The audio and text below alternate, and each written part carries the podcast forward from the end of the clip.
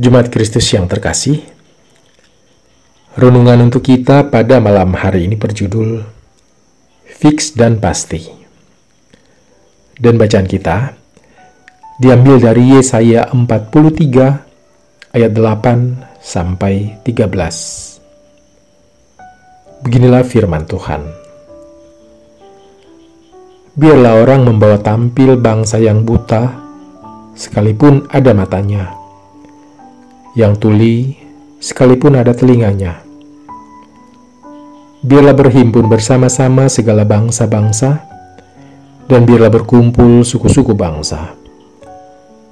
Siapakah di antara mereka yang dapat memberitahukan hal-hal ini?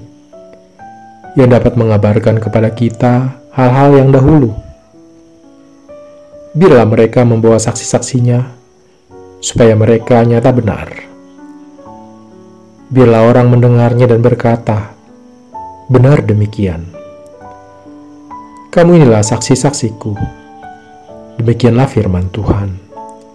Dan hambaku yang telah kupilih, supaya kamu tahu dan percaya kepadaku, dan mengerti bahwa aku tetap dia.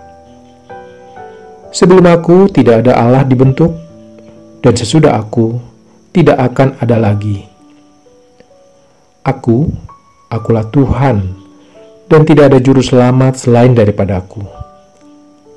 Akulah yang memberitahukan, menyelamatkan, dan mengabarkan, dan bukannya Allah asing yang ada di antaramu. Kamulah saksi-saksiku. Demikianlah firman Tuhan. Dan akulah Allah. Juga seterusnya, aku tetap dia dan tidak ada yang dapat melepaskan dari tanganku. Aku melakukannya, siapakah yang dapat mencegahnya?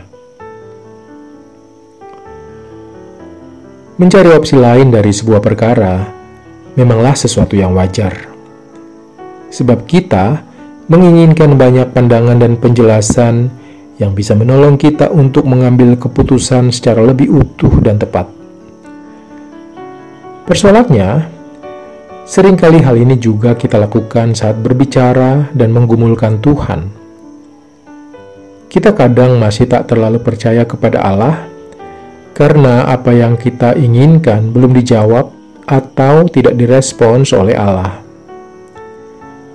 Ketidakpercayaan kita sering kali muncul karena kekecewaan di masa lalu.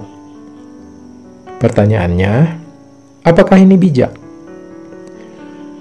Memang betul, bahwa kita harus selalu memastikan apa yang kita lakukan sudah sesuai dengan kehendak Allah. Tapi tidak demikian bila tujuannya mencari opsi lain di luar Allah. Misalnya pergi ke dukun atau peramal, yang menurut kita lebih pasti jawabannya daripada jawaban Allah. Kita mencari kepastian-kepastian dari hal-hal yang menurut kita masih menjadi sebuah misteri Hal ini yang berbahaya. Sebab Allah sendiri yang telah menyatakan diri kepada kita, baik dalam perjanjian lama dalam kisah-kisah bangsa Israel, maupun dalam Kristus dan Roh Kudus. Allah tak kurang dalam menyatakan dirinya. Jadi, apalagi yang masih kita khawatirkan? Demikianlah renungan untuk malam ini. Semoga damai sejahtera dari Tuhan kita Yesus Kristus tetap memenuhi hati dan pikiran kita. Amin. Dan sekarang, marilah kita melipat tangan dan bersatu hati untuk menaikkan pokok-pokok doa yang ada dalam gerakan 221 GKI Sarwa Indah. Mari berdoa.